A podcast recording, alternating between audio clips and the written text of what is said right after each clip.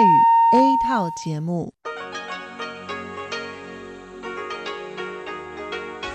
ที่นี่สถานีวิทยุเรดิโอไต้หวันอินเตอร์เนชันแนล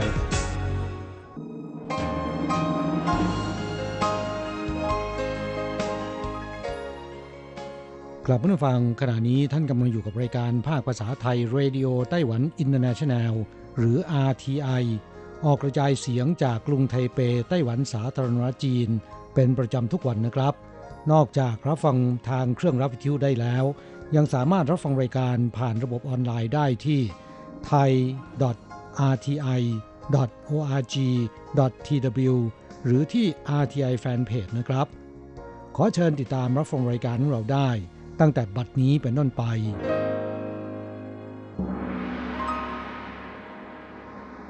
สวัสดีครับผู้ฟังที่รักและคิดถึงทุกท่าน กระผมอโศกศรีจันทร์พร้อมกับคุณอัญชันกลับมาพบกับผู้ฟังอีกเช่นเคยนะครับ ในช่วงของสโมสรผู้ฟัง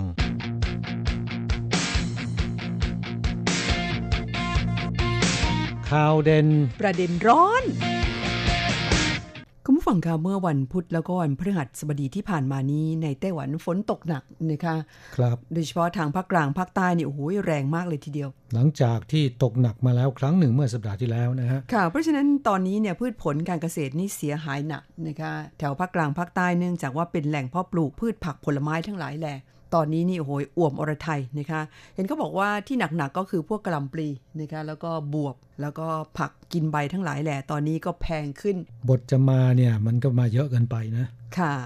นอกจากความเสียหายที่เกิดกับพืชผักผลไม้แล้วนะคะยังมีอุบัติเหตุเกิดขึ้นประปรายนะคะหลายที่ทีเดียว อย่างที่เกาฉงเมื่อช่วงวันพุธที่ผ่านมาเห็นบอกว่ามีรายหนึ่งเนี่ยขับมอเตอร์ไซค์ออกมาตอนฝนตกนะคะปรากฏว่าข้ามสะพานลื่นก็เลยดิ่ง ตกลงไปในน้ำนะคะ ปรากฏคนขับเนี่ยเสียชีวิต คนที่ซ้อนท้ายมาก็บาดเจ็บสาหัสกราบปริมาณฝนตกมากมายขนาดนี้นะครับ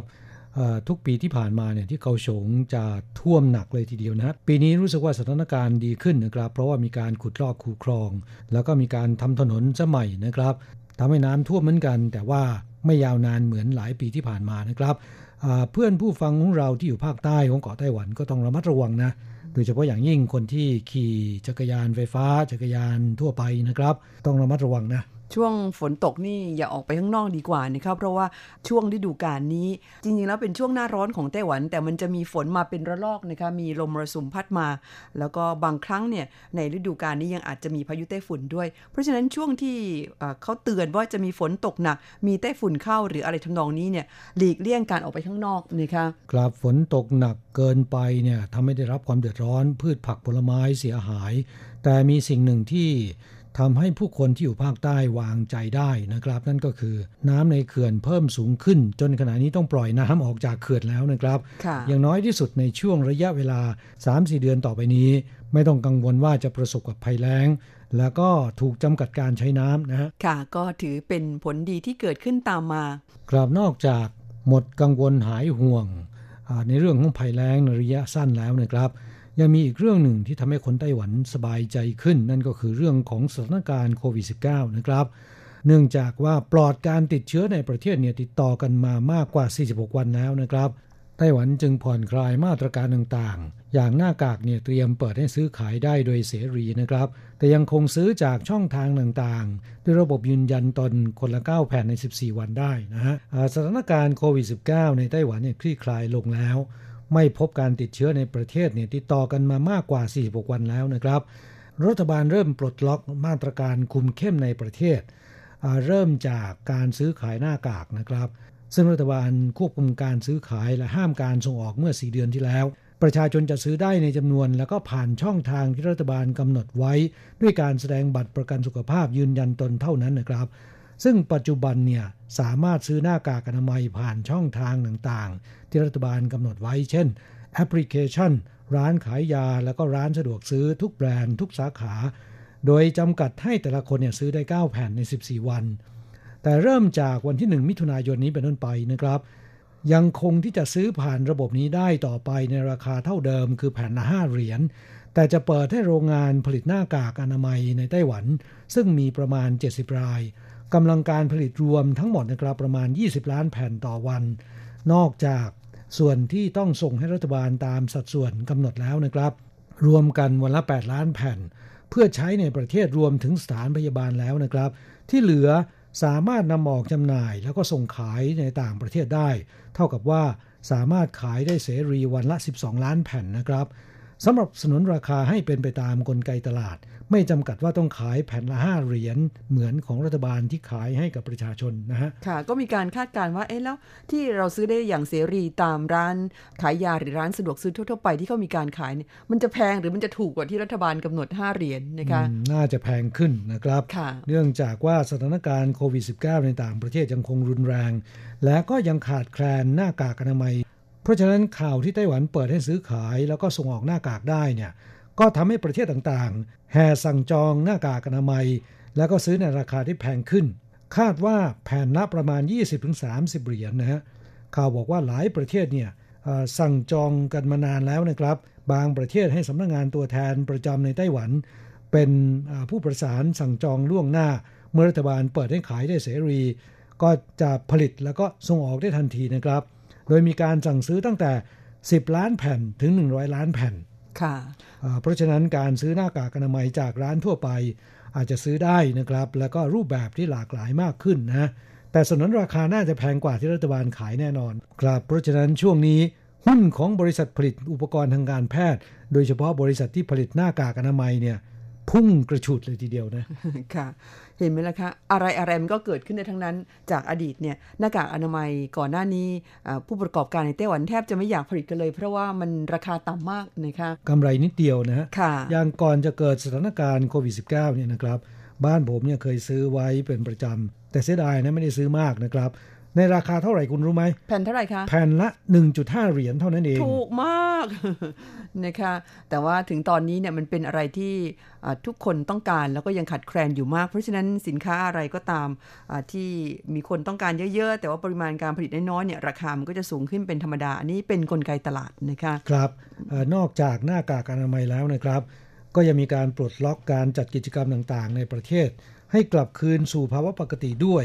ไม่จำกัดจำนวนผู้เข้าร่วมอีกต่อไป แต่ยังคงคุมเข้มผู้เดินทางเข้าประเทศนะครับค่ะเอ่อการไม่พบผู้ติดเชื้อในประเทศติดต่อกันมานาน แล้วก็ในวันที่ 7 มิถุนายนที่จะถึงนี้ จะครบ 8 สัปดาห์ หรือครบระยะฟักตัว 14 วัน 4 ช่วงนะฮะ เพราะฉะนั้นรัฐบาลจึงเตรียมประกาศ ปลดล็อกการจัดกิจกรรมต่างๆ ในประเทศ ซึ่งอ่าเดิมเนี่ยมีการจำกัดจำนวนผู้เข้าร่วมนะครับ จะยกเลิกกลับสู่สภาวะปกติ งานเลี้ยง การรวมกลุ่ม การเข้าชมภาพยนตร์ ชมการแข่งขันกีฬา ไม่จำกัดผู้เข้าร่วมหรือเข้าชมอีกต่อไป แต่ยังคงเตือนให้รักษาระยะห่าง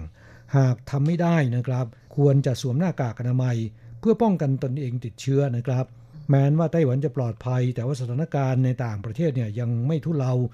เพราะฉะนั้นมาตรการคุมเข้มผู้เดินทางเข้าประเทศเนี่ยยังคงดำเนินต่อไปนะครับ ค่ะ นั่นก็หมายความว่ายังไม่เปิดให้นักท่องเที่ยวชาวไทยเดินทางมาเที่ยวไต้หวันนะคะแล้วก็สำหรับแรงงานต่างชาตินั้นยังคงเป็นไปตามกลไกของรัฐบาลที่เขากำหนดไว้ก็คือ ถ้าคุณจะเข้ามาเนี่ยในจ้างต้องเตรียมสถานที่กักตัวเพื่อเฝ้าดูอาการก่อน 14 วัน แล้วก็สถานที่กักตัวนั้นต้องเป็นไปตามมาตรฐานของรัฐนะคะถ้าหากว่ายังไม่ได้เตรียมกันเรียบร้อย ไม่ได้รับอนุญาตจากรัฐบาลเนี่ยก็ยังเข้ามาไม่ได้นะคะครับ อีกเรื่องหนึ่งที่จะนำมาเล่าให้ฟังต่อเนื่องกันนะครับ ก็เป็นข่าวดีที่ไต้หวันเตรียมแจกคูปองกระตุ้นเศรษฐกิจ ให้ประชาชนจ่าย 1,000 ซื้อคูปองมูลค่า 3,000 เหรียญนนะแปลว่าต้องเอาตังค์ไปซื้อของก่อนพันหนึ่งแล้วเขาจะคืนให้คุณมา 3,000 ใช่ไหมคะไม่ใช่ฮะอ้าวคือควักกระเป๋า 1,000 เหรียญเพื่อไปซื้อคูปองมูลค่า 3,000 เหรียญคูปองนี้สามารถนำไปซื้อของอาตามร้านต่างๆ ได้นะอ๋อ เอาตังค์หนึ่งพันไปซื้อคูปองในราคา 3,000 เหรียญใช่ไหมครับ ใช่ครับแหมคือก่อนจะได้ 2,000 เหรียญคุณต้องจ่าย 1,000 ก่อน แล้วทำไมเขาไม่จ่ายแค่ 2,000 ก็พอแล้ว นั่นน่ะสิครับเอ่อสถานการณ์โควิด -19 เนี่ยทำให้ธุรกิจต่างๆ ซบเซานะครับ ผู้คนไม่ไปใช้บริการแล้วก็จับจ่ายซื้อของ ก็ทำให้เศรษฐกิจซบเซาเป็นอย่างมากนะครับ ร้านค้าต่างๆเนี่ยปิดไปตามๆกัน เพื่อที่จะกระตุ้นเศรษฐกิจ ให้กลับคืนมามีชีวิตชีวาอีกครั้งหนึ่งนะครับ ให้ประชาชนออกไปจับจ่ายซื้อของมากขึ้น รัฐบาลเตรียมจำหน่ายคูปองกระตุ้นเศรษฐกิจ เบื้องต้นกำหนดจะออกบัตรคูปองมูลค่า 3,000 เหรียญแต่ว่าไม่ใช่ให้ฟรีนะขายให้ประชาชนทั่วไปในราคา 1,000 เหรียญ เท่ากับว่าแจก 2,000 เหรียญ มีกำหนดจะเริ่มในเดือนกรกฎาคมนี้ แต่มาตรการนี้นะครับ เนื่องจากยังคงยุ่งยาก คือประชาชนจะต้องควักกระเป๋า 1,000 เหรียญก่อน จึงจะได้คูปองมูลค่า 3,000 เหรียญ จึงมีคนจำนวนมากแสดงความเห็นว่าทำไมต้องให้มันยุ่งยาก รัฐบาลจ่ายเป็นเงินสดให้คนละ 2,000 เหรียญก็แล้วเรื่องนะ จะง่ายและสะดวกที่สุดนะ ไม่ต้องเสียเงินร่วม 2,000 ล้านเหรียญไปพิมพ์คูปองอีกนะ หลายคนคงคิดแบบเรานะคะว่าให้มันยุ่งยากทำไม ความจริงเขามีวัตถุประสงค์ คืออย่างน้อยที่สุดเนี่ยคุณต้องควักออกมา 1,000 เหรียญเพื่อเอาไปซื้อคูปอง แล้วก็คูปองนั้นเอาไปแลกเป็นเงินสดไม่ได้ คุณต้องไปซื้อสินค้าเท่านั้นนะคะเพราะฉะนั้นก็เหมือนกับเป็นการบังคับให้ประชาชนเนี่ยเอาเงินออกมาพันหนึ่งไปจับจ่ายซื้อของ แต่ว่าเงินจำนวน 1,000 นี้ก็ถือว่าคุ้มค่า เพราะว่าคุณจ่ายไป 1,000เนี่ยคุณได้คูปองมา 3,000 ก็ไปซื้อสินค้าได้ในราคาถึง 3,000 เหรียญสำหรับผู้บริโภคก็ถือว่าค่อนข้างคุ้มนะคะ ครับกลัวว่าแจกเป็นเงินสด ประชาชนจะนำไปเก็บไว้ไม่นำไปใช้นะฮะเอาไปฝากธนาคารกันหมดนะคะอย่างไรก็ตามไม่ทราบว่ารัฐบาลจะคิดมากไปหรือเปล่านะการแจกในรูปของคูปองอาจะเป็นไปตามที่รัฐบาลคาดการไว้หรือไม่ ก็ต้องดูกันต่อไปนะครับ คือรัฐบาลเนี่ยทำแน่นอน แต่ต้องรอประกาศรายละเอียดก่อนว่า สุดท้ายแล้วจะเป็นไปตามที่รัฐบาลเปิดเผย หรือมีการเปลี่ยนแปลงรูปแบบให้ง่ายขึ้น รวมถึงกลุ่มผู้ตั้งถิ่นฐานใหม่มีสิทธิ์ด้วยหรือเปล่า แล้วก็แรงงานต่างชาติมีสิทธิ์หรือเปล่า กลุ่มแรงงานต่างชาติเนี่ยโอกาสจะน้อยกว่านะค่ะ ยังไงก็ตามต้องรอสุดท้ายนะคะว่าเขาจะมีมาตรการยังไงกันแน่ ซึ่งตอนนี้เนี่ยยังไม่ประกาศออกมา ครับ แต่ก็กลายเป็นประเด็นร้อนที่กำลังถกเถียงกันอยู่ในขณะนี้ จึงนำมาเล่าให้ฟังกันนะ ค่ะ แล้วก็อีกเรื่องหนึ่งที่อยากจะคุยต่อให้ฟังก็คือ ช่วงนี้รัฐบาลก็พยายามกระตุ้นให้คนออกมาจับใจใช้สอย เพราะฉะนั้นจึงมีการประชาสัมพันธ์ให้ผู้คนก้าวออกมาสู่การใช้ชีวิตวิถีใหม่บนโลกใบเดิมนะคะกลับมาจับใจใช้สอย ไปทานอาหารไปร่วมกิจกรรมต่างๆ ตามปกติได้แล้วนะคะ แล้วก็ผู้ฟังคงทราบดี ตอนก่อนหน้านี้เนี่ยร้านอาหารนี่ไม่ค่อยมีคน ตอนนี้คนเริ่มคึกคักแล้วนะคะร้านไหนร้านไหนก็คนเต็มไปหมด มีการทานอาหารนอกบ้านกันพบปะสังสรรค์กันมากขึ้น แล้วก็เรื่องของการสังสรรค์เนี่ยคนไต้หวันก็คล้ายๆ คนไทย ถ้าเป็นการสังสรรค์กันในหมู่เพื่อนฝูงก็มักจะมีการดื่มสุรากันนะคะเพราะฉะนั้นเรื่องของการดื่มแล้วขับหรือว่าเมาแล้วขับเนี่ยก็ยังมีการพูดถึงกันเยอะแล้วก็รณรงค์ ในช่วงสัปดาห์นี้ก็มีการประกาศนะคะสัญญามาตรฐานเกี่ยวกับการให้บริการ you drink I drive แปลว่าให้บริการพนักงานขับรถส่วนตัวสำหรับคนที่ดื่มหรือว่าคนที่เมานะคะถ้าว่าคุณขับรถเองเนี่ยเดี๋ยวเจอตรวจแอลกอฮอล์แน่ ก็จะถูกปรับหรืออต้องคดีอาญาเพราะฉะนั้นเขาจะมีบริการให้คุณจ้างพนักงาน มาขับรถของคุณนี่แหละค่ะ กลับไปบ้านไปส่งคุณด้วยนะคะค่าจ้างถูกกว่าค่าปรับนะแน่นอนนะคะเพราะไต้หวันนั้นปรับสูงสุดถึง 90,000 แต่ว่าค่าจ้างพนักงานขับรถแบบนี้ก็หลักพันเท่านั้นเองนะคะซึ่งสำนักงงานคุ้มครองผู้บริโภคเนี่ยสัปดาห์ที่ผ่านมาเขา นำสัญญามาตรฐานออกมาประกาศนะคะแล้วก็จะเริ่มใช้ตั้งแต่วันที่ 1 มิถุนายนนี้เป็นต้นไปนะคะเพื่อที่จะให้เป็นมาตรฐานว่าต่อไป ใครที่ใช้บริการพนักงานขับรถส่วนตัวเนี่ยนะคะ ก็ให้เป็นไปตามมาตรฐานนี้ จริง ๆ แล้วบริการนี้มีมานานพอสมควรแล้ว แต่ที่ผ่านมานั้นก็มีข้อถกเถียงกันเยอะเหมือนกันนะคะครับในเรื่องของราคาแล้วก็รายละเอียดในการให้บริการใช่ไหมฮะค่ะ ตอนนี้เขาเลยมีการกำหนดมาตรฐานในด้านต่างๆ อย่างเช่นค่าบริการที่เป็นมาตรฐาน ซึ่งแต่ละเมืองอันนี้เขาบอกว่าราคาไม่เท่ากัน แต่ว่ามีการกำหนดได้ว่าสูงสุดไม่เกินเท่าไหร่นะคะอันนี้ชัดเจน อย่างเช่นไทเปเนี่ยสนนราคานั้นเขาบอกว่า ระยะทางใช้เวลาขับรถประมาณ 20 กว่านาทีเนี่ยสตาร์ทที่ 1,000 เหรียญนะคะก็ไม่ถือว่าแพงมากนักนะคะครับ ถูกกว่าค่าปรับเยอะเลยทีเดียว ค่ะ นอกจากนี้แล้วนะคะก็ยังมีเรื่องของนอกจากนี้ก็ยังมีการกำหนดวิธีการชำระค่าบริการ การเรียกใช้บริการว่าจะต้องผ่านแอปพลิเคชัน ผ่านทางโทรศัพท์หรือทางออนไลน์ แต่มีข้อกำหนดใหม่อยู่ข้อหนึ่งน่าสนใจ ต่อไปนี้ถ้าคุณจะเรียกใช้บริการพนักงานขับรถส่วนตัวเนี่ยถ้าคนที่ว่าจ้างหรือเจ้าของรถมีอาการเมาไม่ได้สตินะคะ เมื่อก่อนนี่ให้คนขับรถมา แล้วคุณก็เมาหลับไปในรถก็ได้พอไปถึงบ้าน ก็จ่ายตังค์เข้าไปนะคะแต่ว่าที่ผ่านมามันก็มีข้อขัดแย้งว่าอาจจะเบี้ยวไม่จ่าย เจ้าของรถที่เมาไม่ได้สติเดี๋ยวอาจจะโวยวายนะคะมีเรื่องมีราวกัน ตอนนี้เขากำหนดเลยว่า ถ้าคุณขับรถไปทานเหล้ากับเพื่อน เมาไม่ได้สติ จ้างคนมาขับรถคุณกลับบ้าน คุณต้องมีเพื่อนนั่งไปด้วยอีกคนนึงนะจำกัดไหมว่าต้องเป็นเพื่อนของคนเมา เป็นเพื่อนคนเมาเป็นญาติคนเมาก็ได้นะคะ ใครก็ตามที่รู้จักกับคนเมาต้องนั่งไปด้วยคนหนึ่งคงจะหลีกเลี่ยงกรณีพิพาทได้มากเลยทีเดียว แต่ในทางปฏิบัติแล้วคงจะลำบากกันนิดนึงนะ เพราะเพื่อนที่ไปสังสรรค์ด้วยกัน ก็คงจะเมาเช่นกันนะเมาพอๆกันใช่ไหมครับใช่ครับ ถ้าจะต้องมีคนที่รู้จักนั่งเป็นเพื่อนด้วยเนี่ย โทรศัพท์ให้คนที่บ้านมารับ จะดีกว่านะค่ะ ทีนี้มาดูในส่วนของพนักงานขับรถบ้างเขาก็มีข้อกำหนดนะคะว่าคนขับรถเนี่ยก็จะต้องมีใบขับขี่รถสาธารณะ แล้วก็ต้องเป็นผู้ที่ไม่มีประวัติเคยต้องคดีอาญามาก่อนนะคะอันนี้ก็เป็นสัญญามาตรฐานที่เขากำหนดขึ้นมาดิฉันว่าน่าสนใจดีก็เลยนำมาคุยให้ฟังค่ะ ครับนั่นสำหรับคนที่ขับรถเก๋งนะเตือนคนงานไทยที่ขี่จักรยาน หรือจักรยานไฟฟ้าหรือรถมอเตอร์ไซค์นะครับ ตอนนี้ก็ยังถูกตรวจพบแล้วก็ถูกจับกันค่อนข้างเยอะนะค่ะ ยังไงก็ต้องระมัดระวังนะคะ ดื่มแล้วไม่ควรขับขี่ยวดยานพาหนะใด ๆ ทั้งสิ้นค่ะ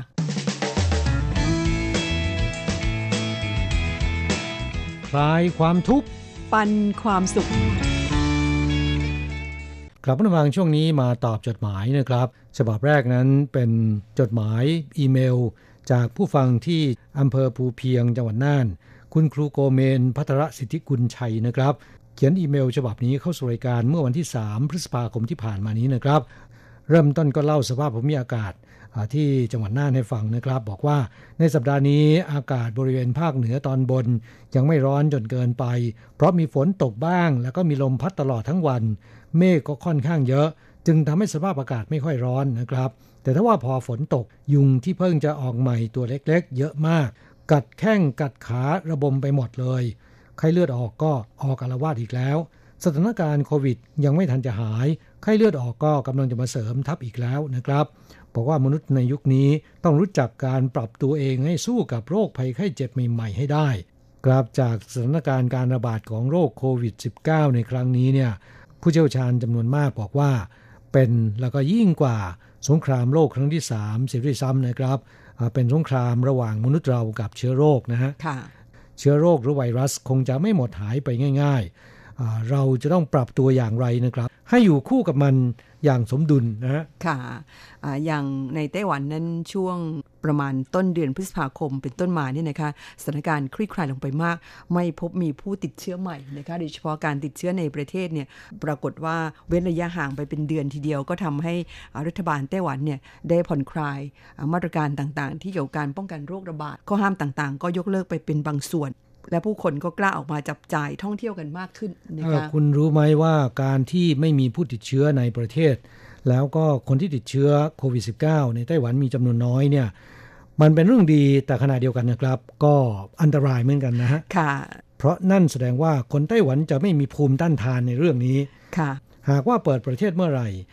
มีเชื้อเข้ามาเนี่ย อาจจะเกิดการระบาดระลอกใหม่ได้นะค่ะ ซึ่งผู้เชี่ยวชาญก็บอกว่ามันอาจจะกลับมาระบาดอีกครั้งหนึ่งในช่วงฤดูใบไม้ร่วงนะคะคือใกล้ช่วงหน้าหนาว แล้วก็อาจจะลากยาวไปเป็นปี 2 ปีเลยทีเดียวนะคะบางประเทศที่มีผู้ป่วยติดเชื้อโควิดจำนวนมากนะครับ แล้วก็หายแล้วนะคนพวกนี้จะมีภูมิต้านทานคิดว่าคงจะไม่เป็นโรคนี้อีกนะครับ ค่ะ ในระลอกใหม่นี้ คนที่ไม่เคยมีภูมิต้านทานมาก่อน หรือประเทศไหนที่เคยปลอดภัยมากๆเนี่ยต่อไปก็จะไม่ปลอดภัยนะคะมีความเสี่ยงนะครับ ค่ะ ก็เป็นเรื่องที่ต้องระมัดระวังนะครับ ในส่วนของสุขอนามัยส่วนบุคคล หรือว่าส่วนตัวนั้นยังคงต้องเข้มงวดนะคะไม่ว่าจะเป็นเรื่องของการล้างมือให้สะอาดบ่อยๆ ไม่ว่าจะก่อนทานอาหารหลังกลับจากข้างนอก รวมถึงเรื่องของการสวมหน้ากากอนามัย เมื่อเราเข้าไปในสถานที่ที่มีผู้คนแออัดโดยเฉพาะในสถานที่ที่ปิดมิดชิดนะคะครับจดหมายของคุณครูโกเมนฉบับนี้ยังเล่าให้ฟังว่า ถึงแม้ว่าช่วงนี้จะมีฝนตก แต่ว่าทุกเย็นก็จะมีการเผาเศษวัชพืชเป็นประจำทุกวัน แม่บ้านที่บ้านก็มีอากาศแพ้มาก แม่บ้านที่บ้านก็มีอาการแพ้มากอตอนนี้เริ่มแพ้ถึงผิวหนัง ผมจึงตัดสินใจสั่งเครื่องฟอกอากาศของเสี่ยวมี่ แบรนด์ดังของทางจีนเข้ามาใช้ที่บ้าน เพราะไม่ไหวจริง ๆ อดทนแล้วอดทนอีกมาหลายปี หวังว่าคนไทยเราจะแก้นิสัยชอบเผาให้ได้ แต่ก็ไม่เป็นผล สุดท้ายเราจึงต้องยอมแพ้ และซื้ออุปกรณ์มาป้องกันตัวเราเองดีกว่า หลังจากที่รอคอยสินค้าอยู่ 4 วัน ในที่สุดสินค้าก็ถูกส่งมาถึงที่บ้าน ทุกคนก็รอคอยอย่างมีความหวัง พอประกอบเสร็จ เจ้าเครื่องฟอกอากาศตัวนี้ รูปร่างหล่อเหลาเอาการส่งรูปถ่ายมาให้ด้วยนะค่ะ และบอกว่าตัวเครื่องเนี่ยเป็นกล่องสี่เหลี่ยม ผืนผ้าสีขาวสวย ตั้งตระงานอวดรูปทรงที่แข็งแรง บึกบึนอวดโฉมให้เจ้าของได้อุ่นใจว่า คงไม่พังในเร็ววันนี้ และจะรับใช้เจ้านายอย่างซื่อสัตย์นะครับ และบอกว่าเจ้าเครื่องฟอกอากาศตัวนี้เขายังมีอุปกรณ์เสริมอีกหลายเลเวลเช่น ไส้กรองสีม่วง สามารถฆ่าเชื้อแบคทีเรียฆ่าไรฝุ่น ไส้กรองสีเขียวเหมาะสำหรับบ้านที่เพิ่งจะสร้างเสร็จใหม่มีกลิ่นสีที่แรง ไส้กรองสีเทาใช้ในการฆ่าเชื้อทุกชนิด แต่ละไส้กรองก็จะสามารถป้องกันฝุ่น PM 2.5 ได้ทุกตัวนะครับ และบอกว่าอุปกรณ์เนี่ยครบเครื่องจริง ๆ หน้าจอก็เป็น LCD อบอกสถานะทุกอย่าง แล้วก็สามารถลิงก์เข้าไปในมือถือได้ด้วย คุณครูโกเมนฉบับนี้ดูเหมือนว่าจะนำสรรพคุณของเครื่องฟอกอากาศมาเล่าให้ฟังอย่างชัดเจนเลยนะครับ ก็บอกอีกว่าพูดมาเยอะเกี่ยวกับเจ้าเครื่องตุฟอกตัวนี้ เรามาลองใช้กันจริง ๆ กันดีกว่า แหมรีวิวสินค้าจริง ๆ นะ บอกว่าพอตกดึกทุกคนรีบอาบน้ำเปิดแอร์ เปิดเครื่องฟอกอากาศทันที ข้างนอกบ้านก็มีกลิ่นควันไฟจากการเผาเศษวัชพืชตลอดทั้งคืนนะครับ พอเรากลับเข้ามาที่ห้อง เครื่องฟอกเริ่มทำงาน เครื่องก็จะตรวจจับทันทีว่าสภาพอากาศในห้องมีค่าอากาศเท่าไหร่ ในห้องผมวัดได้ 30ต่อจากนั้นเราก็ปล่อยเครื่องทำงานไปเรื่อย ๆ ในที่สุดก่อนนอน สภาพอากาศในห้องบริสุทธิ์ขึ้นมาเยอะ หน้าจอแสดงผลว่า 003 อยู่ในโซนสีเขียว กลิ่นควันไฟก็ไม่มีแล้ว ทุกคนนอนหลับสบายแฮรู้อย่างนี้ตัดสินใจซื้อมาใช้นานแล้วนะ ค่ะ และบอกว่าไม่ปล่อยให้ตัวเอง และคนในครอบครัวต้องมาดมกลิ่นควันไฟ ให้เสียอารมณ์มันตั้งหลายปี ตอนนี้ซื้อก็ยังไม่สายเกินไปนะคะ ครับคุณครูโกเมนยังเล่าให้ฟังว่าเครื่องฟอกอากาศตัวนี้ ผมซื้อรุ่นโปรของเขาเลยนะครับ ซื้อไส้กรองสีม่วงเพิ่มอีกหนึ่งอัน รวมๆแล้วราคาอยู่ที่ 5,500 บาท ไส้กรองหนึ่งอันใช้ได้ 4,000 ชั่วโมง ผมตีว่าได้ประมาณ 1 ปี ใช้ไส้กรองอยู่หนึ่งอัน ก็ถือว่าคุ้มสุดๆครับ ถ้าเราสามารถมีอากาศที่บริสุทธิ์ขึ้น ที่พูดมามากมายตั้งแต่ต้นไม่ได้มาขายสินค้าแต่อย่างใดนะครับ เพียงแต่มาแชร์ประสบการณ์ในการใช้เครื่องฟอกอากาศเฉยๆไม่ทราบว่าที่ไต้หวันต้องใช้กันบ้างไหมจริงๆแล้วไต้หวันเครื่องฟอกอากาศเนี่ยนะครับ มีใช้กันเกือบจะทุกบ้านนะฮะในห้องอัดของเราก็มีเครื่องหนึ่งนะครับครับจำได้ว่าสมัยก่อน ในบ้านของคนไต้หวันเนี่ยนอกจากเครื่องซักผ้าแล้วนะครับ ยังจะต้องมีเครื่องดูดความชื้น ซึ่งอันนี้จะต้องมีกันทุกบ้านนะครับเพราะว่าอากาศในไต้หวันค่อนข้างจะชื้น จากนั้นเป็นต้นมา อุปกรณ์ที่จำเป็นสำหรับทุกบ้านอีกตัวหนึ่งนะครับ ก็คือเครื่องฟอกอากาศนี่แหละครับ และในปัจจุบันเครื่องฟอกอากาศก็มีมากมาย ผมว่านับเป็นร้อยยี่ห้อนะซึ่งสนนราคาก็มีตั้งแต่ไม่กี่พันไปจนถึงหลายหมื่นเหรียญไต้หวันนะครับ นับวันมนุษย์เราเนี่ยจำเป็นต้องใช้อุปกรณ์ต่างๆ เพื่อการดำรงชีวิตนี่มันมากขึ้นเรื่อยๆนะครับ เพราะว่าสภาพแวดล้อมเนี่ยกลายเป็นมลพิษไปหมดแล้วนะคะครับจำได้ว่าสมัยก่อนไปที่ไหนก็ตามที่มีคนไม่ค่อยเยอะเนี่ยนะครับ อากาศจะบริสุทธิ์สูดอากาศเข้าปอดเต็มๆรู้สึกว่าสดชื่นมากนะครับ แต่ในปัจจุบันไม่กล้าทำเท่าไหร่นะ ไม่กล้าสูดอากาศ ก็ขอแสดงความยินดีกับคุณครูโกเมนนะครับ ในที่สุดก็ได้ซื้อเครื่องฟอกอากาศ เพื่อสุขภาพของครอบครัวมาใช้กันนะครับ แล้วก็จดหมายฉบับนี้ช่วงท้ายเนี่ยบอกว่ายินดีกับทางไต้หวันด้วยที่ผู้ติดเชื้อโควิด -19 เป็นศูนย์แล้ว อยากจะให้ประเทศไทยเป็นเช่นไต้หวันโดยไวเช่นกันครับส่วนเรื่องพฤติกรรมการใช้หน้ากากอนามัยของคนไต้หวันเริ่มเปลี่ยนไป ผมว่าที่ไทยก็เป็นเช่นกันครับ จะออกไปไหนก็ต้องสวมใส่หมด อาจจะมีแต่เพียงการไปเที่ยวร้านคาราโอเกะที่ไทยคงไม่ค่อยนิยมเท่าที่ไต้หวันและทางร้านคาราโอเกะที่ไทยก็ทำได้ดี สู้ที่ไต้หวันไม่ได้ เวลาผมกลับไปที่ไต้หวันเพื่อนๆ ก็มักจะนัดกันไปร้องเพลงที่ร้านคาราโอเกะเป็นประจำครับก็คงจะเป็นความเคยชิน แล้วก็ความนิยมนะครับ คนไต้หวันรู้สึกว่าจะชอบร้องเพลงนะ ช่วงนี้ไม่ค่อยได้ร้องกันแล้วนะครับ เพราะว่านอกจากกลัวโควิด -19 แล้วยังมีเหตุมาจากเกิดเหตุไฟไหม้ที่ร้านคาราโอเกะแห่งหนึ่งทำเอาคนผวานะครับครับจดหมายเพื่อสุขภาพของคุณครูโกเมน ฉบับนี้ก็จบเพียงแค่นี้ครับฉบับต่อไปเป็นจดหมายของผู้นฟังที่เป็นมอนิเตอร์ที่เมืองไทยนะคะ ส่งเป็นจดหมายดั้งเดิมเข้ามา คุณธีรพงศ์จิตการุณ แล้วก็คุณสมศักดิ์คณิตปัญญาเจริญ ก็คงเป็นฉบับสุดท้าย ในช่วง 3 เดือนที่ผ่านมานะคะเพราะว่าตอนนี้เนี่ยไม่มีจดหมายอีเมลส่งมาเลยเนื่องจากว่าเครื่องบินก็ไม่ค่อยบินกันแล้วนะคะจดหมายของคุณธีรพงศ์ฉบับนี้รายงานผลการฟังเข้ามา 4 แผ่นด้วยกันนะคะเป็นของช่วงเดือนกุมภาพันธ์ค่ะบอกว่าผลการรับฟัง RTI ประจำเดือนกุมภาพันธ์ 63 ผลการรับฟังชัดเจนดีที่สุดในช่วงเดือนนี้คือช่วง 3 ทุ่มถึง 4 ทุ่ม ขนาดคลื่น 9415 ช่วง 4 ทุ่มถึง 5 ทุ่ม ขนาดคลื่น 9625 นั้น บางคืนรับได้ชัดเจน บางคืนก็พอรับฟังได้เท่านั้น บางคืนมีเสียงหวีดและเสียงดัง ๆ ค่อย ๆ สลับกันไปสำหรับภาคเช้า 7 โมงถึง 8 โมงเช้าที่คลื่น 9625 ผลการฟังไม่ค่อยดี มีคลื่นจากสถานีวิทยุข้างเคียงมารบกวน โดยเฉพาะช่วงหลังใกล้ปิดสถานี 15 นาทีหลังเนี่ยจะมีเสียงรบกวนเข้ามาตลอดเวลานะคะ แล้วก็คุณธีรพงษ์แจ้งว่า ได้รับใบประกาศแต่งตั้งเป็นมอนิเตอร์ประจำปี 2563 เรียบร้อยแล้ว พร้อมของที่ระลึกจากทางสถานี ขอบคุณมากครับค่ะก็ต้องขอบคุณ คุณธีรพงษ์เช่นกันนะคะที่ช่วยเราปฏิบัติหน้าที่มอนิเตอร์อย่างดีทีเดียว รวมทั้งคุณสมศักดิ์คณิตปัญญาเจริญนะคะก็รายงานผลการฟังเข้ามาในช่วงเดือนกุมภาพันธ์ซึ่งแจ้งมาด้วยว่าได้รับใบประกาศนียบัตรและของที่ระลึกจากทางสถานี ในฐานะที่เป็นมอนิเตอร์ประจำปีนี้เป็นที่เรียบร้อยแล้วนะคะในใบประกาศนียบัตรแต่งตั้งเป็นมอนิเตอร์นั้นก็มีการลงนามโดยคุณเวนดี้หยวน ซึ่งเป็นผู้จัดการของฝ่ายโปรแกรมนะคะแล้วก็บอกว่าได้รับของที่ระลึกเป็นที่ห้อยกระเป๋าสัมภาระเดินทางนะคะรวมทั้งจานลวดลายดอกไม้สีน้ำเงิน ก็ได้รับเป็นที่เรียบร้อยด้วยความขอบคุณค่ะนั่นก็เป็นมอนิเตอร์ที่ทางรายการของเราแต่งตั้งในปีนี้นะคะครับจดหมายต่อไปเป็น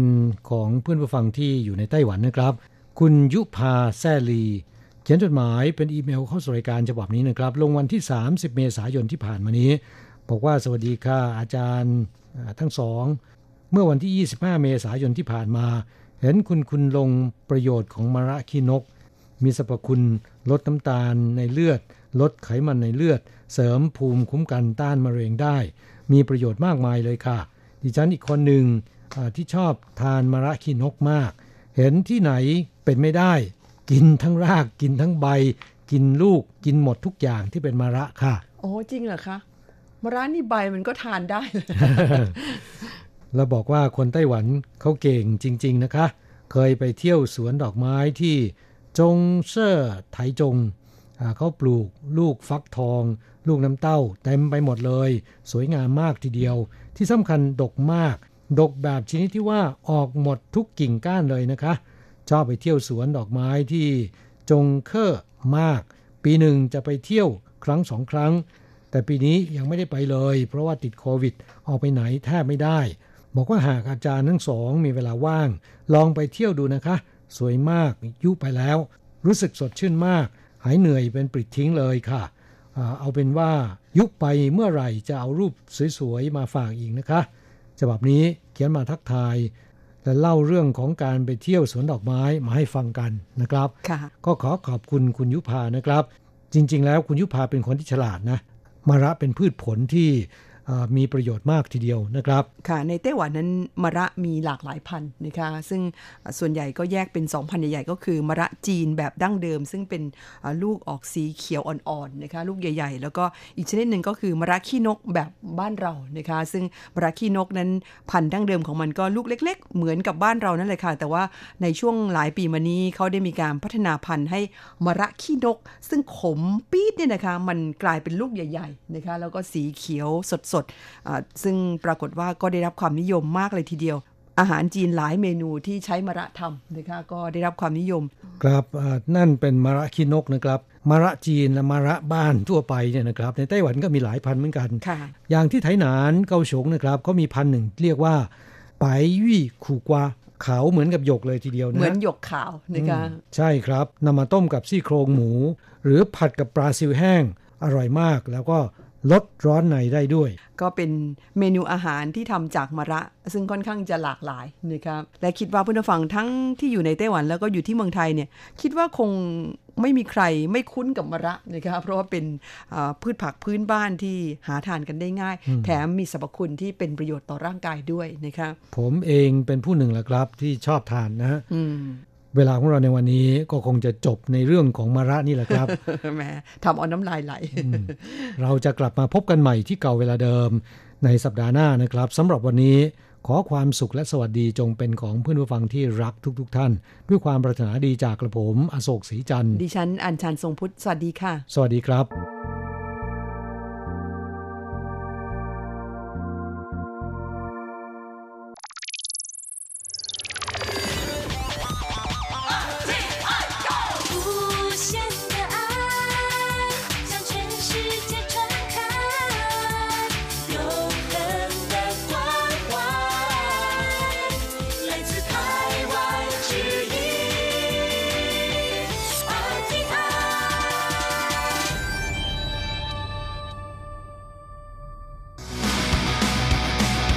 อย่างนี้เป็นยังไงนะ อ๋อ อย่างนี้เหรอ เซงปลาไม่ใช่เซงเป็ด ชาวประมงในไต้หวัน จับทูน่ายักษ์ได้ ขนาด 200 กิโลกรัม คาดว่าขายได้ 160,000เหรียญไต้หวัน แต่ดึงขึ้นเรือเหลือแค่หัว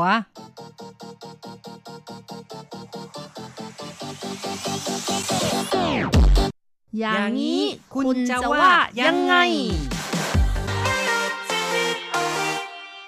คุณผู้ฟังที่รักครับ พบกันอีกแล้วในอย่างนี้คุณจะว่ายังไง ผมแสงชัยกิตติภูมิวงค่ะดิฉันรัชรัตน์ยนสุวรรณค่ะ ครับในครั้งนี้เราจะคุยกันถึงเรื่องของทูน่าเหลือแต่หัวโอ้ยโนนะครับ เรียกว่าเป็นลาบลอยนะครับ คิดว่าจะได้ลาบใหญ่ แต่ว่าลาบกลับลอยไปซะแล้วนะครับ ชาวประมงซึ่งอยู่ที่ไถตรงเนี่ยนะครับ จับปลาทูน่าแต่ได้แค่หัวเท่านั้นนะครับ ก่อนที่เราจะพูดถึงเนื้อหาของข่าวกันนั้น เราก็มารู้จักกับเมืองไถตรงกันสักนิดหนึ่งนะครับ ค่ะ ไถตรงก็เป็นเมืองที่อยู่ทางภาคตะวันออกของไต้หวันนะคะ ใกล้ๆกับฮวาเหลียนค่ะ ครับ ก็อยู่ถัดจากฮวาเหลียนลงไปทางใต้หน่อยนึงก็จะถึงไถตรงนะครับ ไถตรงนั้นก็ไม่ได้มีความสำคัญในด้านอุตสาหกรรม แต่ว่าเป็นเมืองเกษตรกรรมมากกว่านะครับ มีการปลูกข้าวที่มีชื่อเสียง นั่นก็คือ ข้าวชือสร้างนะครับ หรือว่าชือสร้างหมี่นะครับค่ะไถตรงก็เป็นเมืองที่ติดกับทะเลด้วยนะคะ มีชายฝั่งทะเลทางฝั่งของตะวันออก ติดกับมหาสมุทรแปซิฟิกนะคะ ครับ ก็นับว่ามีวิวของทะเลสวยงามเหมือนกันนะครับ เนี่ย แล้วก็ที่นี่นะคะก็เป็นที่อยู่ของชนพื้นเมืองหลายชนเผ่าด้วยกันอย่างเช่นไพวันรูไคอามิส ปุยูมานะคะโอ้ครับ หลายเผ่าทีเดียวนะครับที่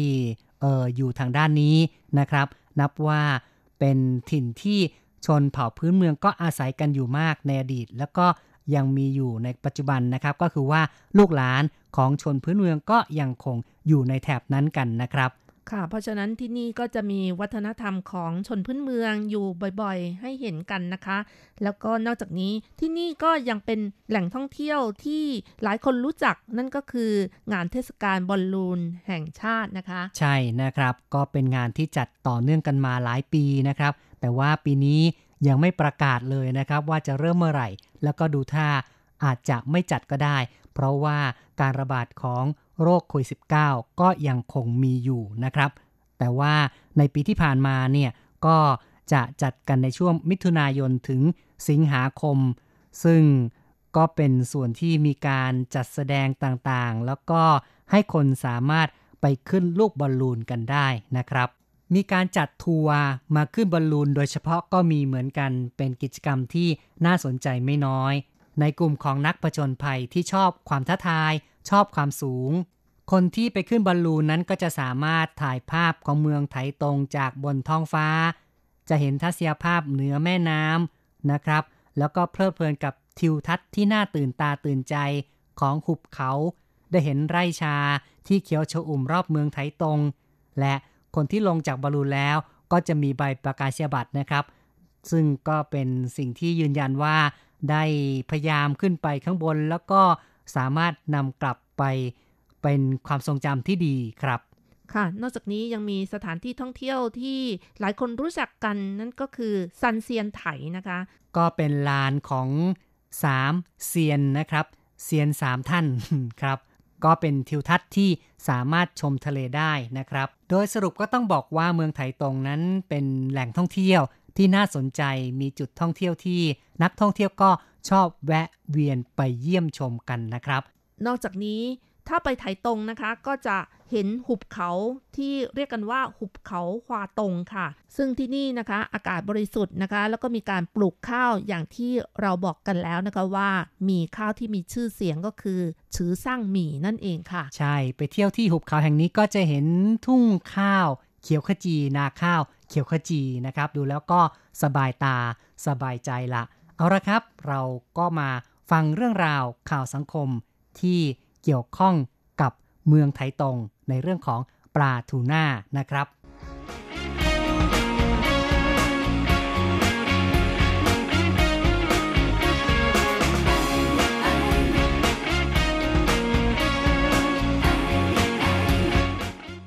เซ็งปลาไม่ใช่เซ็งเป็ด ชาวประมงในไต้หวัน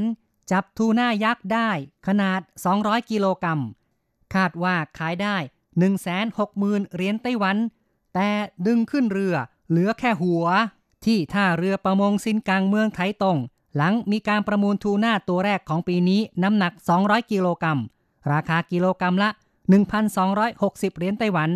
โดยร้านซีฟู้ดอาชุน ซื้อไปในวันที่ 27 เมษายนแล้วนั้น ช่วงต้นเดือนพฤษภาคมที่ผ่านมา มีชาวประมงจับทูน่ายักษ์ด้วยการตกเบ็ดได้อีกตัว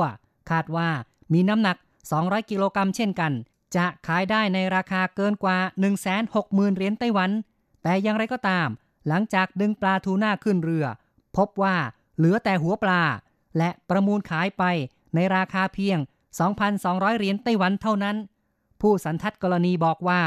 ในขณะที่ดึงขึ้นเรือ คงจะถูกปลาฉลามกัดทำให้มีกลิ่นคาวเลือด เลยดึงดูดฝูงปลาโลมา มาแย่งกิน จนเหลือแค่หัวปลาเท่านั้น หวังยี่เหวินเจ้าของร้านซีฟู้ดอาชุน ซึ่งเป็นคนถ่ายภาพหัวปลาส่งมอบให้นักข่าวเล่าว่า เพื่อนในวงการเดียวกัน เป็นผู้ประมูลหัวปลาในราคา กิโลกรรัมละ 100 เหรียญไต้หวัน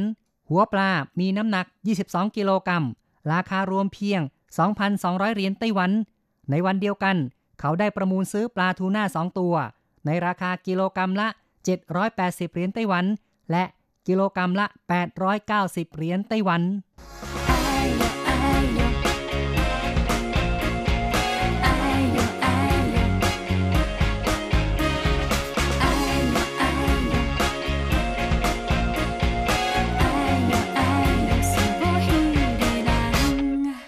ครับ น่าเสียดายจริง ๆ เลยนะครับ จากเงินแสนเหลือแค่เงินพันเท่านั้นนะครับ ถ้า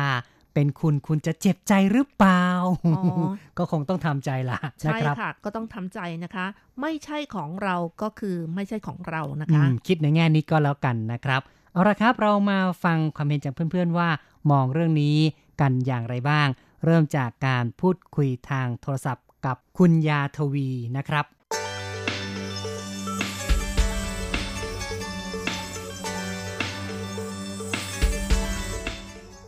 รู้สึกว่าน่าเสียดายแทนนะคะ ว่าได้ทั้งตัวเนี่ย ก็สามารถได้รายได้แล้วก็แบ่งให้ชาวประมงเพื่อนๆอีกเยอะแยะ อืมเนาะนะครับ เป็นเรื่องที่น่าเสียดายมากเลย อยู่ๆก็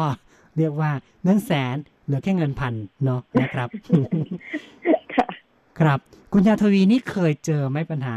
แบบว่าบางทีเนี่ยเราจะได้แล้วนะบางอย่างเนี่ย ปรากฏว่าก็ไม่ได้อะนะอย่างไปซื้อหวยก็ ถูกตั้งสองตัวแล้วก็ไม่ได้สามตัวนะครับสามตัวก็ก็จะได้รางวัลมากขึ้นอย่างเงี้ยนะครับ เคยไหมครับค่อนค่อนข้างที่จะบ่อยมากเลยค่ะอ๋อเนาะเฉียดเฉียดชิวชิวๆนะครับ แล้วรู้สึกอย่างไรครับ ก็รู้สึกว่าวันหลังต้องซื้อเยอะกว่านี้อุ้ยจริงหรือเปล่า ไม่เสี่ยงเกินไปเหรอนะครับ ก็จริง ๆ ถือว่าเป็นการยกตัวอย่างที่ไม่ดีเลยนะเรื่องการเล่นหวย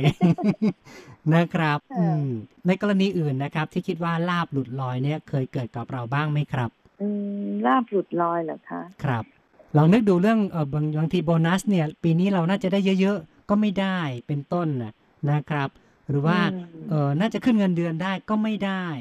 นะครับค่ะหรือใช่บางทีเนี่ยนะครับ เราอาจจะไปที่ตลาดนะครับ คิดว่าน่าจะได้ของถูกๆดีๆ ก็ไม่มีอะนะครับทำนองนี้เป็นต้นเนี่ยหลายครั้งเลย ไม่ทราบว่าเคยเจอปัญหาที่ว่าเราอยากได้ในสิ่งที่อยากได้แต่ก็ไม่ได้เนี่ยเกิดขึ้นบ่อยไหมครับในสิ่งและของที่อยากได้แต่ไม่ได้หรือว่าลาบหลุดลอยใช่ไหมคะครับณตอนนี้คิดไม่ออกอะค่ะอ๋อเนาะนะครับ มองในแง่ที่ว่า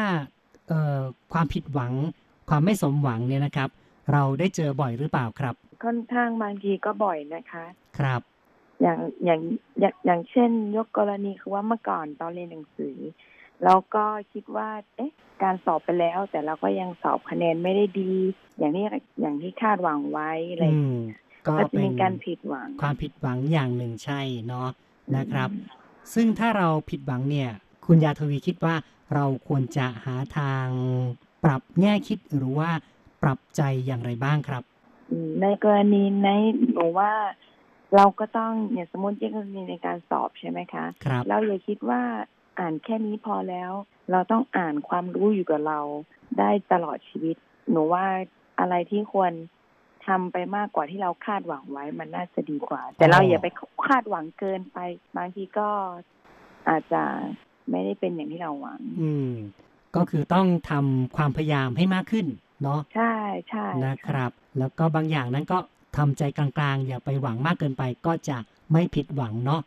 ค่ะนะครับใช่ค่ะก็ดี นี่ก็ถือว่าเป็นวิธีการที่เราจะต้องจับแง่คิดให้ถูกต้องแล้วเราก็จะไม่ทุกข์ใจนะครับ ค่ะครับ ย้อนกลับมาพูดถึงเรื่องทูน่านิดหนึ่งไม่ทราบว่าเคยเห็นตัวปลาทูน่าใหญ่ๆไหมครับ ในภาพเอ่อในทีกลัววีค่ะกลัวเหรอ ค่ะโอ้โห เคยเห็นไหม่เอ่ยครับ หนูรู้สึกว่าถ้าถ้าเจอถ้าคิดภาพทะเลแล้วเป็นปลาตัวใหญ่ๆอะแค่คิดถึงทะเลก็กลัวแล้วอืค่ะมนะครับ เพราะฉะนั้นนี่ก็เรียกว่าไม่ได้ไม่ได้เคยเห็นภาพปลาใหญ่ ๆ เท่าไหร่นัก แล้วก็รู้สึกว่าน่าเกรงกลัวซะมากกว่าด้วยนะครับ ก็ไม่เคยรู้จักกับทูน่าเลยใช่ไหมครับ ไม่เคยค่ะ อืมก็ไม่เป็นไรนะครับ ก็เอาเป็นว่าทูน่านี่ก็เป็นสิ่งที่ ชาวประมงไต้หวันเนี่ยอยากได้มากนะครับ เพราะว่าขายได้ราคาดีอ๋อนะครับ แต่เผื่อว่าค่ะคุณยาทวีก็ไม่ชอบเนาะนะครับ แล้วปกตินี่ชอบทานปลาอะไรครับ ปกติแล้วก็ชอบกินปลาแซลมอนหรือปลาเล็กๆอะค่ะอ๋อแซลมอนนี่ทำปลาดิบอร่อยนะเคยทับประทานหรือเปล่าครับใช่ค่ะอ๋อชอบปลาดิบไหมครับ ก็พอสมควรค่ะอืมก็ชอบอยู่นะครับ อย่างนี้ก็ค่ะไม่แน่อาจจะเคยกินปลาทูน่าที่เป็นซาซิมิเหมือนกัน แต่คุณยาทวีอาจจะไม่รู้นะเนี่ย น่าจะเคยกินค่ะ แต่ว่าไม่เคยเห็นเป็นตัวเออเนาะนะครับค่ะก็เป็นผู้ที่นิยมปลาดิบคนหนึ่งเหมือนกันนะครับ รู้สึกว่าการรับประทานปลาดิบในไต้หวันนี่หาซื้อได้ง่ายไหมครับอ่าง่ายค่ะ ง่ายเนาะนะครับ เพราะฉะนั้นก็คงจะได้รับประทานบ่อยเหมือนกัน ค่ะใช่อืมนะครับ ปกตินี่ไปซื้อที่ไหนครับ ปกติก็จะเป็นพวกซูเปอร์มาร์เก็ตหรืออ๋อะไรอย่างเงี้ยอใช่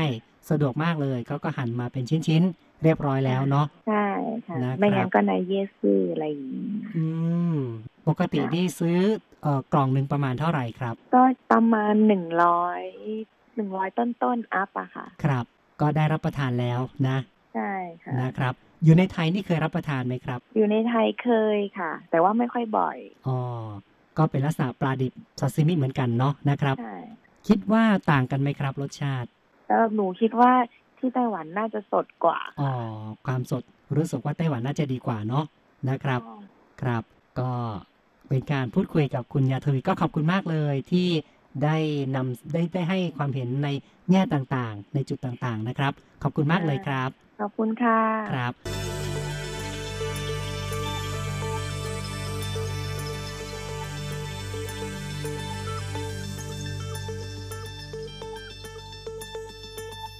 จบไปนะครับจากการพูดคุยกับคุณยาทวี คุณยาทวีบอกไม่เคยเห็นปลาทูน่า แต่ก็อาจจะเคยกินซาซิมิเนื้อทูน่านะครับ ค่ะ เพราะว่าทูน่านี้เอาไปทำซาซิมินี่อร่อยนะคะ คนไต้หวันนิยมทานกันมากเลยค่ะ นอกจากนี้คนญี่ปุ่นนี่ก็ชอบทานนะคะปลาดิบทูน่า หลังจากที่คนไต้หวันเนี่ยจับได้ในยุคก่อนๆเนี่ยจะส่งขายไปที่ญี่ปุ่น ได้ราคามากเลยค่ะ ครับ แต่เดี๋ยวนี้ก็เรียกว่าทั้ง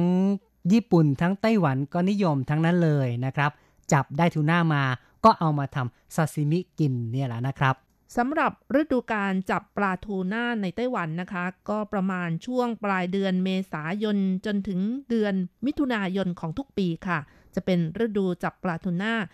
ซึ่งจริงๆแล้วสองเมืองนะคะที่มีการจับปลาทูน่าได้เยอะก็คือเมืองอีหลันและเมืองผิงตงค่ะ แต่ว่าในข่าวสังคมของเรานี่ก็จับได้ที่เมืองไถตงนะคะ ซึ่งใกล้ๆกับอีหลันแล้วก็ฮวาเหลียนนั่นเองค่ะ เพราะฉะนั้นก็คือว่าในฝั่งทะเลทางตะวันออกของไต้หวันนั้นก็สามารถที่จะจับทูน่านะครับเป็นในย่านของ มหาสมุทรแปซิฟิกนั่นเองนะครับ ค่ะ ในแต่ละปีนี้ก็จะมีการแย่งความเป็นหนึ่งในผลงานจับปลาทูน่าตัวแรกแห่งปีนะคะ ครับ โดยจะมีการจับปลาทูน่าที่มีขนาดใหญ่ตั้งแต่ 180 กิโลกรัมขึ้นไปนะครับ ก็ถือว่าเป็นทูน่ายักษ์ที่จะนำมาประมูลกันนะครับค่ะ นอกจากนี้เวลาจับได้นี้ต้องเป็นปลาทูน่าที่มีชีวิตอยู่ด้วย และต้องมีอายุ 15 ปีขึ้นไปค่ะ โอ้โหเนาะนะครับกว่ามันจะโตขนาดนี้ได้ ต้องใช้เวลาตั้ง 15 ปีเลยนะครับ เนี่ยโห แต่ว่าคนเราก็เอามันมากินซะแล้วเนาะนะครับค่ะ ปลาทูน่าแห่งปีนี้จะมีราคาแพงกว่าปลาทูน่าปกติประมาณ 10 เท่าหรือว่ามากกว่านี้นะคะ แล้วก็ผู้ที่จับได้นี้ ก็จะถูกจารึกชื่อว่าเป็นประวัติการจับปลาทูน่าตัวแรกแห่งปีนั่นเองค่ะ จะมีการบันทึกชื่อนะครับ เพื่อเป็นเกียรติประวัติด้วยว่าเป็นคนจับตัวแรกของปีได้นะครับปลาทูน่าอันนี้นะคะก็จะเรียกกัน เป็นชื่อทางการว่าปลาทูน่ายักษ์ หรือปลาทูน่าคลีบน้ำเงินเหนือนะคะ หรือว่าบลูฟินทูน่าถ้าภาษาจีนก็คือเฮเวยหยูนั่นเองนะคะ ครับ ก็เรียกว่าเฮเวยหยูหรือว่าบลูฟินทูน่าหรือว่าปลาทูน่าคลีบน้ำเงินเหนือนะครับปลาทูน่ายักษ์ก็เป็นปลาโอ หรือว่าปลาทูน่าชนิดหนึ่ง พบ กระจัดกระจายอยู่ในแถบมหาสมุทรเขตอบอุ่น ระหว่างลัติจูดที่ 5 ถึง 50 องศาเหนือ ซึ่งสามารถอาศัยอยู่บริเวณผิวน้ำในระยะอุณหภูมิกว้างมากเลยนะคะ อย่างชายฝั่งทะเลมหาสมุทรแอตแลนติก ทางตะวันตก แล้วก็ฝั่งมหาสมุทรแปซิฟิกตะวันออกก็จะพบเห็นกันได้เยอะนะคะ ครับ ลักษณะพิเศษของปลาทูน่ายักษ์ก็คือ ความกว้างที่สุดของลำตัว ปลานั้นจะอยู่ตอนต้นของครีบหลังอันที่หนึ่งตัวค่อนข้างอ้วนสั้น หัวโต ตาโต ครีบหลังแยกออกเป็นสองส่วนอย่างชัดเจนเลยค่ะ แล้วก็มีลำตัวที่ยาวนะคะลำตัวที่มีขนาดยาวที่สุดมากกว่า 300เซนติเมตรด้วยค่ะ เป็นปลาขนาดใหญ่มากเลยนะครับ ก็นับว่าเป็นสิ่งที่ มีคุณค่าแล้วก็เป็นสิ่งที่ชาวประมงในไต้หวัน และในญี่ปุ่นนั้นก็นิยมที่จะจับกันมากเลยครับ ค่ะ บางตัวนี้มีอายุยืนกว่า 30 ปีซะด้วยค่ะ เป็นสัตว์เลือดอุ่น เพราะว่าร่างกายมีระบบปรับอุณหภูมิที่แบบยอดเยี่ยมนะคะ สามารถดูดซึมออกซิเจนใช้ได้อย่างรวดเร็วด้วยค่ะปลาทูน่ายักษ์นี่ถือว่าเป็นปลาเศรษฐกิจที่สำคัญที่คนญี่ปุ่น หรือว่าคนไต้หวันนี่นิยมจับกันมากเลยค่ะ ใช่นะครับ ก็เป็นสิ่งที่บางทีก็มีปัญหาเหมือนกันนะครับ ว่าจับเยอะเกินไป ใช้อวนไม่ถูกต้อง จับไม่ถูกขนาดอะไรอย่างนี้เป็นต้น มีคนกลัวว่าจะสูญพันธุ์กันซะด้วยซ้ำไปนะครับ ต่อไปค่ะ เราก็มาฟังความคิดเห็นจากคุณผู้ฟังกันต่อนะคะ เริ่มกันที่ Facebook ค่ะ คุณจินาคารนะคะ บอกว่า โชคมาแต่กำปลาบัง เลยได้แต่หัว อืมกรรมปลา หมายถึงอะไรฮะหมายถึงว่าปลานี่มีกรรมคนมีกรรมหรือปลามีกรรมก็ไม่รู้กรรมของใครนะคะ สุดท้ายก็คือได้แต่หัวค่ะ ใช่นะครับ คนก็มีกรรม ปลาก็มีกรรมนะครับ ปลานี่ถูกกิน แต่ว่าคนอยากได้ปลาตัวใหญ่ไม่ได้ ได้แต่หัวปลาก็เป็นกรรมของคนนะครับ คุณเยาวภานะคะบอกว่า ก็ยังดีเหลือหัวให้นะคะ อืมนั่นน่ะสิครับ ดีกว่าไม่ได้อะไรเลยนะครับ คุณยุรีบอกว่าทำใจค่ะ อืมทำใจแหละ จะได้ไม่ต้องทุกข์ระทมนะครับ คุณม้นนะคะบอกว่าอะไรที่เป็นของเราก็ต้องเป็นของเราค่ะ ใช่ อะไรที่เราควรได้ก็ก็จะได้อะไรที่ไม่ควรได้ก็ไม่ต้องได้นะครับ เพราะฉะนั้นก็ไม่ต้องไปทุกข์ไม่ต้องไปกังวลอะไรนะครับ คุณมานบุรพาก็บอกว่า ไอ้ตัวที่งับไปน่าจะติดเบ็ดมาด้วย นั่นน่ะสิเนาะทำไมไม่ติดมานะครับ เรียกว่ามันก็งับเก่งนะ งับแต่ตัวหัวไม่เอานะครับ คุณพัฒนาก็บอกว่าเรื่องนี้ต้องมีเงื่อนงำผมว่าต้องมีนักดำน้ำมือดีดำลงไปขโมยตัดหัวเอาตัวปลามาแน่นอนแหมคิดอะไรมากเกินไปหรือเปล่านะนะครับเป็นนักสืบหรือเปล่า ในทะวทะเลที่อ้างว้างนี่ ถ้าจะดำลงไปนี่ไม่ใช่เป็นเรื่องง่ายนะคะครับเผลอๆจะโดนฉลามงับไปซะนั่นด้น่ะวยสินะครับ คุณดอร่าบอกว่าเข้าไปอ่านแล้วสงสารปลาเลยเออเป็นกรรมของปลาไงนะครับ ค่ะ ต่อไปเราก็มาฟังความคิดเห็นจากคุณผู้ฟังทางอีเมลกันบ้างค่ะ คุณเกรียงสิทธิ์นะคะ ก็เขียนมาบอกว่า เอาไปทำหัวปลาหม้อไฟ เคยกินตามข้างทาง ดูดเนื้อกับซดน้ำแกงกับข้าวอร่อยดี อ๋อหมายถึงหัวปลานะครับ อาจจะไม่ได้ปลาทูน่าที่ขนาด 20 กว่ากิโลกรัมนี้นะครับอาจเนื้อจะหไม่มายถึค่อยงมีก็บอกว่าเหลือแต่หัวปลาทูน่าก็ใหญ่นัก คงเป็นหัวปลาหม้อไฟยักษ์กินได้ทั้งหมู่บ้านเลยนะครับ ก็ต้องบอกว่าเอ่อรายการอาหารทำหัวปลานะครับ หัวปลาหม้อไฟนี่ก็เป็นที่นิยมในหมู่ชาวจีน ในไต้หวันก็มีเหมือนกันนะครับนำเอาหัวปลาเนี่ยมาทอดก่อน จากนั้นก็ไปต้มเป็นซุปนะครับ แล้วก็จะใส่เผือกด้วยนะครับอืมอร่อยมากเลยนะครับ ค่ะ เป็นอาหารขึ้นชื่อของไต้หวันเลยทีเดียวนะคะ อาจารย์เกษมทั้งทองเขียนมาบอกว่า ผมไม่ค่อยชอบทานหัวปลาสักเท่าไหร่ เพราะว่าตอนเด็กโดนคุณแม่บอกว่า เป็นเด็กทานหัวปลาแล้วจะหัวทื่อเรียนหนังสือไม่เก่ง อืมเนาะครับ ผมก็เลยสอบได้ที่หนึ่งมาตลอดจากป .4 ถึงป .4 เพราะไม่ทานหัวปลา แต่พอเข้าเรียนชั้นป .5 ต้องไปเรียนในเมือง ไปเป็นสิทธิ์วัด เลยต้องทานหัวปลา เพราะว่าแย่งคนอื่นไม่ทันอืมตัวปลา เนื้อปลา แย่งไม่ทันก็ต้องทานหัวปลาแทนนะครับ ก็ไม่ต้องบอกนะว่า ตั้งแต่นั้นมาสอบได้ที่หนึ่งหน้าตาเป็นยังไง ก็ไม่ได้ที่หนึ่งอีกนะครับ เนี่ยค่ะ เพราะว่า อืม ไปทานหัวปลาใช่ไหมคะ อาจารย์เกษมก็ยังเล่าต่อว่า เนื่องจากที่หมู่บ้านมีแต่ปลาดุกปลาช่อนปลาหมอปลาตะเพียนล้วนแต่เป็นปลาน้ำจืด ไม่มีหรอกปลาทูน่ายักษ์อย่างเก่งก็กินปลาทูเข่งกับปลาหมึกแห้ง ซึ่งนานๆจะได้ทานสักครั้ง หัวปลามักจะมีก้างมาก เด็กทานแล้วอาจจะมีก้างติดคอได้ ผู้ใหญ่จึงหลอกเด็กว่าไม่ให้ทานหัวปลา ที่จริงหัวปลานั้นอร่อยมาก โดยเฉพาะหัวปลาต้มเปื่อย ถ้าทานเป็นก้างจะไม่ติดคอเลย อืม ใช่นะครับ ก็เปื่อยแล้วเนี่ยก้างก็นิ่มไปหมดนะครับ เพราะฉะนั้นเนี่ยก็สามารถรับประทานได้ทั้งก้างนะครับ ก็คือถ้าทานเป็นก้างไม่ติดคอเลยก็คือเลือกก้างออกได้ค่ะ ไม่ใช่ทานทั้งก้างนะ ไม่ใช่ค่ะอ๋อครับ อืมแหม่แซงชัยเข้าใจผิดนะครับ ค่ะ แล้วก็อาจารย์ยังเล่าบอกว่า ได้เมนูอาหารกลางวันแล้ว หัวปลานึ่งซีอิ๊วใส่ขิงซอย อืม อร่อยอร่อยนะครับ เนี่ยก็หวังว่าคงจะรับประทานอย่างมีความสุขนะครับ ก็เท่ากับว่าเออเรื่องหัวปลาทูน่าของเราในวันนี้ ก็ทำให้อาจารย์เกษมนั้นสามารถคิดเมนูอาหารกลางวันออกมาได้อย่างเออเรียกว่าอร็ดอร่อย อร่อย อร่อยนะครับ ร้อยจังหู้ อันนี้ภาษาใต้นะคะ ครับ อาจารย์โกเมนพัทรสิทธิ์คุณชัยนะคะ เขียนมาบอกว่าปลาทูน่าที่จับได้ ถ้าจับได้เป็นตัวเลยก็น่าจะได้ราคาดีนะครับ ผมดูเขาประมูลซื้อปลาทูน่าในทีวี ร้อนแรงมาก นี่เป็นเรื่องที่น่าเสียดายนะครับ ตัวหายเหลือแต่หัว ไม่เช่นนั้นได้เงินแสนกลับบ้านสบายเลย นั่นน่ะสิครับนะครับ ลาบหลุดลอยไปซะแล้วนะครับเนี่ยค่ะ ในปีนี้นะคะที่เมืองผิงตงนะคะมีการประมูลปลาทูน่าตัวแรกแห่งปีนะคะประมาณเดือนเมษายน ก็ขายไป2ล้าน2แสน8หมื่น6พันเหรียญนนะคะ โอ้โห เนาะทำไมถึงมีคนสู้ราคาซื้อด้วยราคาที่สูงแบบนี้เนาะนะครับ ค่ะ ก็เนื่องจากว่าปีนี้นี่ไม่ได้ให้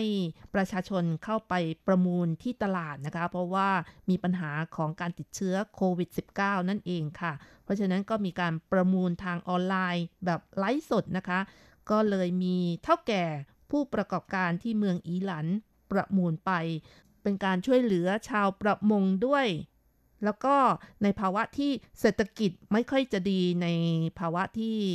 มีการระบาดของโควิด -19 ก็อยากจะช่วยเหลือชาวประมงด้วยค่ะเศรษฐีใจดีนะตั้งครับราคาสูงเอาไว้ก่อนอืมอะไรอย่างนี้นะคะใช่นะครับ เศรษฐีใจดีอยากจะช่วยก็เลยช่วยประมูลในราคาที่สูงสูงๆจะได้ขายได้ราคาดี ๆ นะครับ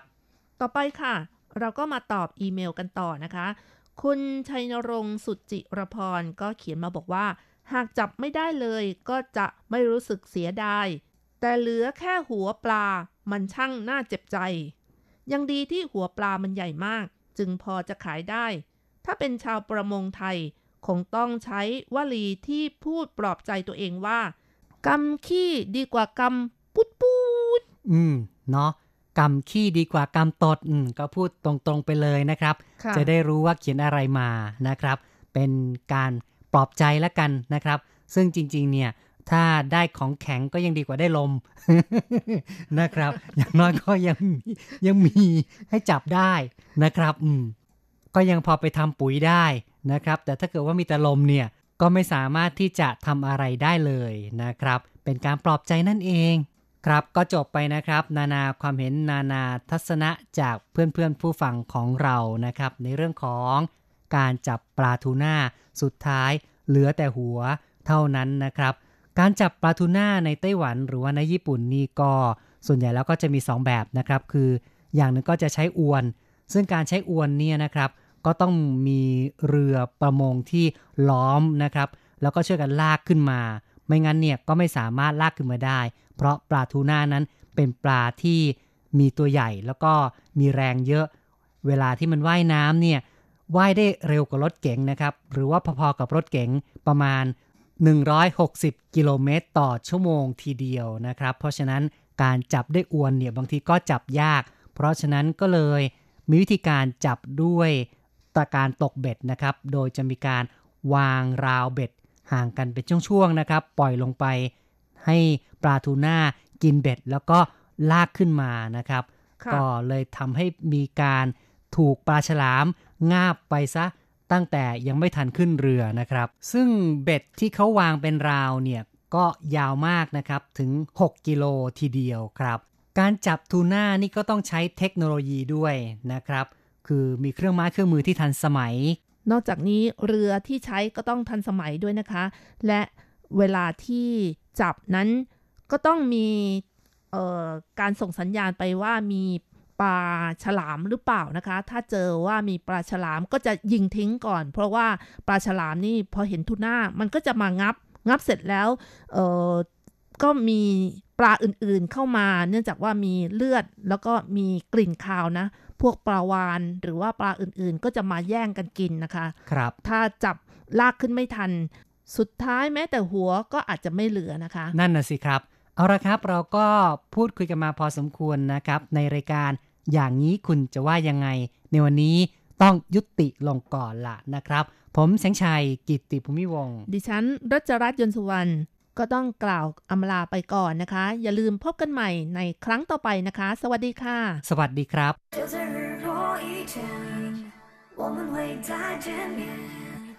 地球不管多远，和你一起去冒险。心愿。掌心贴着